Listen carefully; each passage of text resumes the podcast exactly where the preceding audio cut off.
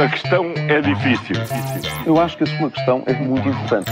Eu não lhe vou responder essa pergunta porque não me apetece. Ficará eventualmente a pergunta no ar. É uma boa pergunta essa.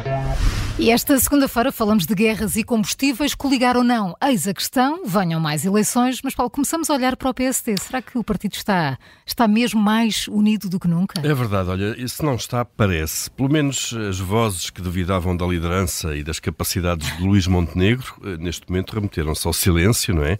Isto perante a perspectiva de eleições daqui a pouco mais de três meses. Isto, a perspectiva de poder, é sempre uma grande cola nos partidos, como sabemos.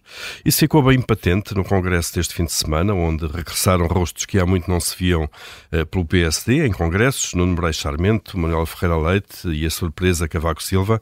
Luís Montenegro uh, tem as tropas alinhadas, tem os uh, críticos, se quisermos, silenciados, e isso é também uma enorme responsabilidade. só poderá queixar-se de si mesmo se as eleições correrem mal. Hum.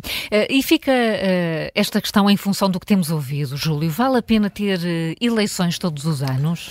Olha, a minha resposta é sim. Eu gosto de mudar de opinião opinião de um dia para o outro.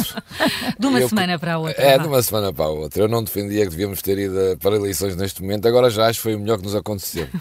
O governo já decidiu uma série de medidas, com o IUC à cabeça, que beneficia os portugueses. Ontem lia que agora, em corrida contra o tempo, o governo acelera medidas para a função pública, como a avaliação de desempenho, a criação de carreira técnico auxiliar de saúde, a valorização salarial da política municipal, técnicos superiores e, enfim, e todos. Eh, a par disso, António Costa, agora como Ministro das Infraestruturas, está a acelerar todos os investimentos relativos ao PRR. Entretanto, Luís Montenegro, no Congresso, Congresso do PSD, prometeu aumentar rendimentos portugueses, baixar impostos, menos IRS, mais pensões e por aí adiante. Venha aí mesmo um Portugal prometido. Venham mais eleições para ouvirmos coisas que nos animam, mesmo que depois não sejam cumpridas. Uhum. Uh, se bem que a direita ainda tem uma decisão importante para tomar, Paulo. Os partidos vão a eleições de forma isolada ou vão eleições em coligação? Olha, neste momento nem eles sabem, diríamos, não é? Uh, pelo menos não, não é pública um, a, a, intenção de cada um. Uh, é, é, um dilema importante e que não é fácil de resolver, sobretudo para o PSD, que será sempre o líder uh, dessa possível coligação. mas o caminho parece cada vez mais estreito. Uma aliança que inclua o Chega está fora de questão, não é não, já disse Luís Montenegro, porque o partido da direita radical tem cada vez mais eleitores, mas também é tóxico. A iniciativa liberal já se colocou de fora e parece firme neste seu propósito. Resta então a velha fórmula do PSD com o CDS. Bom, mas quanto é que vale hoje o CDS no Melo? Vale deputados? Bom, não sabemos. E se a coligação pré-eleitoral avançar, nunca saberemos. São decisões difíceis a tomar nas próximas semanas. E já agora, é segunda-feira, portanto, a propósito do preço dos combustíveis, podemos dizer onde é que entram as guerras, Juca?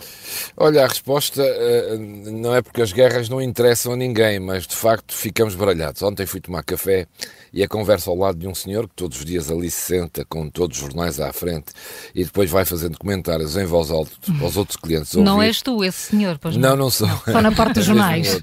Por momentos também desconfio. Este, este senta-se mesmo com os jornais todos.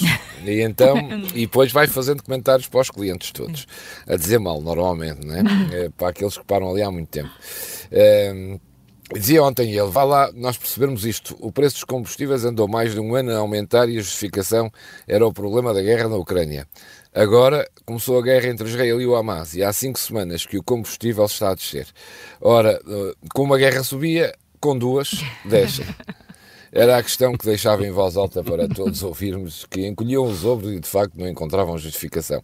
Tive para lhe falar dos que os especialistas dizem sempre que tem a ver com a refinação, mas nem me atrevi porque de facto não vale a pena falarmos do que não sabemos. Uh, Disse-lhes apenas para ouvirem o bom moeda e o Paulo Ferreira.